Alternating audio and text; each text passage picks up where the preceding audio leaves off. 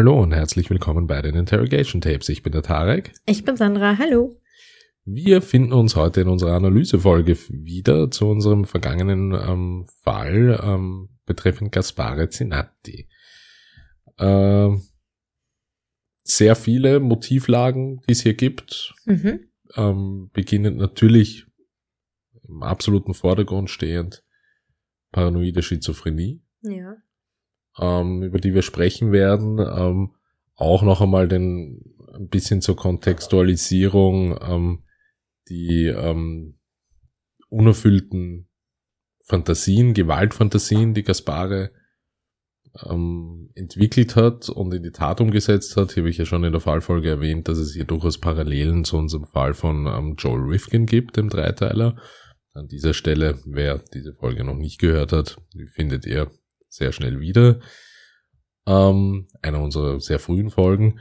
Und dann gibt es natürlich auch noch ähm, das Thema, das wir besprechen müssen. Ähm, einerseits der Wahl der, der, der Mordwaffe, die ja jetzt nicht, also nicht absolut unüblich ist, aber sage ich jetzt einmal auch nicht häufig ist, nämlich der Hammer. Und äh, das Thema der Selbstprostitution. Mhm. Beginnen wir, würde ich einmal vorschlagen, mit einem kurzen Intro zur paranoiden Schizophrenie. Kurzes Intro am Anfang. Ja, die, mm, die paranoide Schizophrenie ist ähm, eine Erkrankung aus dem Formenkreis der Schizophrenie und die, die am häufigsten diagnostizierte Schizophrenie oder ähm, oder Variante der Schizophrenie, sagen wir es mal so, ja. Ähm, und das, also die Schizophrenie ist halt schon eine sehr schwere Erkrankung und die Kombination mit der paranoiden Schizophrenie, also mit den Wahnvorstellungen, macht's halt ähm, unfassbar schwierig, sie auch zu greifen, ja. Also paranoid bedeutet ja ähm, wahnhaft, ja. Hauptsächlich sind da akustische ähm, Wahn Hauptsächlich sind da akustische Halluzinationen mit gemeint, die einfach am häufigsten ähm, auftreten. Also ich glaube, weit über äh, 60, 70 Prozent der ähm, Erkrankten haben diese Form der Halluzinationen. Es gibt natürlich auch ähm, visuelle. Bei den visuellen ist es oft so, dass sie nicht durchgehend vorhanden sind. Also sie tauchen mal auf und sie äh, ebben dann aber auch wieder ab in ihrer Symptomatik. Ähm, generell schwierig zu behandeln, weil es so, ähm, ja, weil es wieder um die Krankheitseinsicht geht, ja, also einem paranoiden Menschen zu erzählen, dass äh, er Paranoia hat und deswegen Tabletten nehmen muss, das ist eine, eine hohe Kunst der Medizin halt. Ja, und diese Kunst ähm, der Medizin, ähm, ja, in denen ist Gaspare definitiv nicht gekommen. Gaspare wächst in zerrütteten Familienverhältnissen auf und verbringt 15 Jahre seines Lebens äh, in einem Internat, um danach ähm, über den Militärdienst seine erste Frau kennenzulernen, ähm, die er heiratet und ähm, auch hier beruflich versucht Fuß zu fassen. Als die Ehe zerbricht, beginnt jedoch auch seine im Einstieg kleinkriminelle Karriere mit Laden- und Autodiebstählen Beschaffungskriminalität, Drogensucht und hier sind wir dann, oder Medikamentenmissbrauch und, und Substanzabusus und hier sind wir dann beim nächsten Themenkomplex, nämlich im Zusammenhang stehend mit der paranoiden Schizophrenie, das, ähm, das Phänomen der Selbstmedikation. Mhm. Wir wissen ja überhaupt nicht, äh, das äh, war nicht herauszufinden, seit wann diese Schizophrenie bei ihm bestand. Ja, also wir können eigentlich auch davon ausgehen, dass man ähm, es ja vorher gar nicht wusste, weil er ja nie bei Ärzten war. Bei äh, Menschen, die einfach eine schwere psychische Erkrankung haben, ist es ganz oft so, dass sie sich versuchen, also dass sie es spüren, dass sie merken, dass irgendwas ist und dass sie ganz oft ähm, eine sogenannte Selbstmedikation versuchen und das halt oft mit Drogen. Ja, ist es jetzt nicht das allererste, was sie oft machen. Also so so ähm, einen kausalen Zusammenhang ist oft nicht äh, vorhanden, aber im Rückblick, in der Rückschau ist es oft genau das, dass sie versucht haben, durch Drogen oder durch andere Substanzen ihre Symptomatiken unter Kontrolle zu bekommen. Und dann ist es also die ähm, schizophrene denn die Personen mit einem schizophrenen Erkrankung sind durchaus oder völlig normal intelligent. Also diese Erkrankung hat überhaupt keinen Einfluss auf die Intelligenz. Ähm, oft erlernen die Leute einen völlig normalen Beruf, haben einen normalen Lebenslauf, bis dann irgendwann ähm, im jungen Erwachsenenalter oder auch, ähm, weiß ich nicht, nach 40 diese Erkrankung sich manifestiert. Und sie ist ein, oft schleichend kommt sie daher. Und diese Menschen sind sehr lange noch sehr funktionsfähig, funktionsfähig, obwohl sie schon die Symptomatik haben. Und damit versuchen sie natürlich, also mit dieser ähm, Drogengeschichte ähm, zum Beispiel, versuchen sie wieder die Kontrolle über diese Symptomatik zu bekommen wir wollen auch jetzt natürlich, muss man an der Stelle sagen, jetzt nicht zu sehr ausschweifend über die, über die Krankheits, über das Krankheitsbild und, und die Symptomatik paranoider Schizophrenie sprechen. Wir haben beide keine ähm, ähm, spezifische Ausbildung auch in diesem, in diesem Kontext, haben aber im beruflichen Zusammenhang sehr, sehr oft mit Klientinnen zu tun, die ähm, an dieser Erkrankung leiden. Mhm. Ne? Das kommt leider wirklich relativ häufig vor, ja. Ja, ja.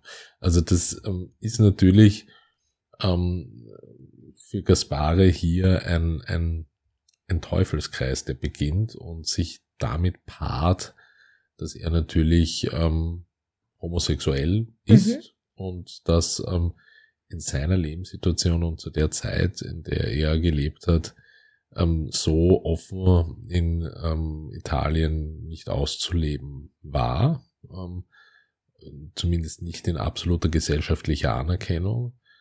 Und ähm, das es passiert dann das, was oft passiert, nämlich Gewaltfantasien entwickeln sich, beziehungsweise Fantasien entwickeln sich und eine gewalttätige Komponente kommt dann durch die oft, oft auch durch die Frustration der Nichterfüllung dann dazu und die ähm, wird in die Tat umgesetzt. Und hier gipfelt das Ganze eben in seiner ersten Beziehung, die er dann noch zu einer Frau hat, nachdem er, ähm, nachdem er, nachdem seine erste Ehe ähm, zerrüttet war, ähm, die von ihm erstmals dann attackiert wird. Mhm. Und zwar mit einem Hammer. Ich muss an der Stelle sagen, ich tue mir mit dem Fall ein wenig schwer, weil es ist eine, eine, eine, eine so dermaßen gewaltvolle Geschichte, ähm, die, die, die einfach gekennzeichnet ist von einer irrsinnigen Grausamkeit in Verbindung mit einem Serientäter und, und meistens ist es bei unseren Recherchen so, dass ähm, es zu diesen Täterinnen sehr viel Material gibt. Das ist bei Gaspare ganz anders. Ähm, und es, es, es ist mir selber ein Rätsel und dass das noch nicht ganz gelöst ist. Und ich muss an der Stelle auch wirklich zugeben, ich bin noch nicht ganz bereit, in dieser Sache aufzugeben. Das heißt, es könnte auch durchaus sein, dass wir nach dieser Analysefolge irgendwann einmal später eine Follow-up-Folge über den Fall Gaspare Zinatti haben, denn sämtliche Recherchematerialien beginnen einfach nur ab dem Zeitpunkt der Morde. Mhm. Es gibt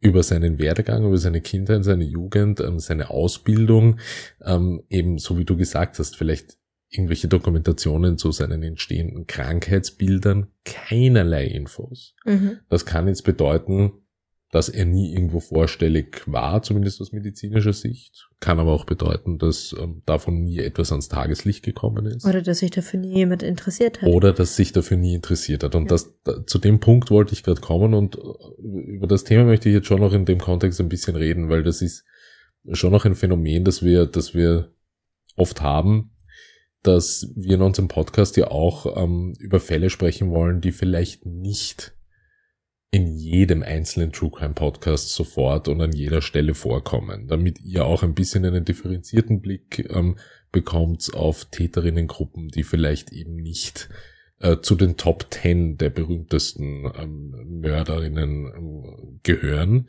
Und Gaspare Zenatti ist so ein Fall. Und die Gefahr bei der Recherche dieser Fälle ist halt eben dadurch, dass sie nicht so Mainstream-lastig sind, dass man sich hier in der Recherche schwer tut und oft den Eindruck vermittelt bekommt, und das tut mir dann persönlich irgendwie besonders weh, ähm, dass, dass es hier einfach nicht interessant genug war, ähm, über diesen, über, über diese Geschichte, nämlich auch über die Geschichte der Opfer, ähm, etwas zu erzählen und Dokumentationen zu hinterlassen. Genau, beziehungsweise ähm, es war halt so eine krasse Vorverurteilung, ja. Also er wurde ja in den Medien als äh, das Monster äh, betitelt und äh, sonstige ja. Bösen. Der Schlechter ähm, von Milan. Ja. Genau, ja. Also das, das kann ja keine neutrale Wahrnehmung mehr ähm, möglich machen einfach, ja.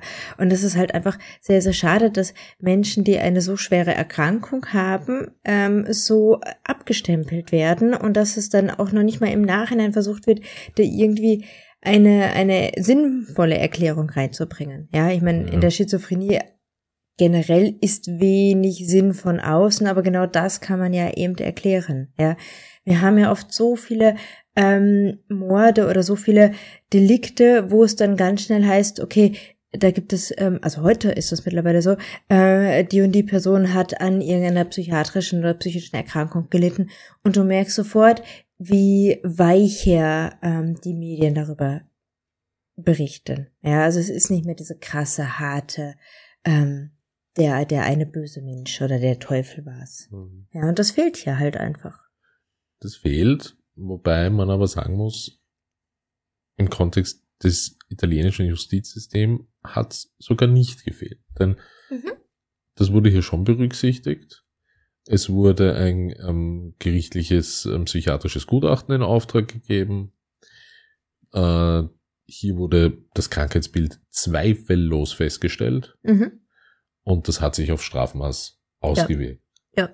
Zehn Jahre. Das ist für seine Taten jetzt im Kontext seines Krankheitsbildes wirklich nicht viel. Ähm, und zehn Jahre hätte er in einer psychiatrischen Anstalt mhm. verbringen müssen. Das war's. Mhm. Dass es dazu nie kam, das führt uns zu unserem nächsten Kapitel. Mhm. Und auch zu der Vermutung zumindest, dass die Zeit, die er in dieser psychiatrischen Einrichtung verbracht hat, eine war, die wahrscheinlich nicht von der umfassendsten äh, Behandlung geprägt mhm. war. Denn er hat den Freitod gewählt und das lässt zumindest darauf schließen, dass es hier ähm, ja vielleicht keine direkten Behandlungserfolge gab. Ja, beziehungsweise vielleicht war es auch nicht die einzige Diagnose, die er hatte. Vielleicht war das noch gepaart mit einer schweren Form der Depression oder ähm, eben auch Suizidgedanken, die vorweg auch schon vorhanden waren. Ähm, und das ist natürlich, also wenn das nicht richtig behandelt wird und gleichzeitig, wenn man äh, in so einem Zwangskontext leben muss, in einer eingesperrten Variante, ist es natürlich ähm, ein sehr schweres Schicksal, was man dann auch tragen muss. Und ja, nicht alle schaffen das einfach. Ja, und, und ihr merkt, ich bin, ich bin nicht sonderlich zufrieden. Also ähm, ich bin nicht sonderlich zufrieden mit dem, mit dem Outcome ähm, von diesem Fall ähm, in der Recherche. Ich habe lange überlegt, ob wir diesen Fall bringen sollen oder nicht. Und ähm, ich habe dann irgendwie bewusst dafür entschieden, es zu tun, um auch darzulegen, dass es Fälle gibt, die an tiefgehender Handlung und ähm, Symptomatiken und Motivlagen der Opfer und der Täterinnen genauso ähm, tiefgründig und facettenreich sind wie die berühmtesten Fälle, die in allen True Crime Podcasts und Sendungen auf und ab gespielt werden und trotzdem nicht die Beachtung finden, die andere finden, weil sie einfach nicht interessant genug erscheinen. Und das ist ein, ein, ein Phänomen, das sich ähm, hier in der, in, in der Recherche massiv widerspiegelt. Deshalb nochmal ähm, die die Ankündigung mehr oder weniger hier noch eine Follow-up-Folge nachzuliefern, was allerdings gebe ich auch zu, aufgrund der, der Materiallage ähm, sich als sehr schwer gestalten wird. Ähm, in der Hinsicht wird das wohl einer unserer kürzesten ähm, Analysefälle oder Analysefolgen. Wir freuen uns natürlich trotzdem, dass ihr, dass ihr zuhört und eingeschaltet habt. und wir hören uns bei unserer nächsten Sendung. Danke. Tschüss. Bis dann. Tschüss.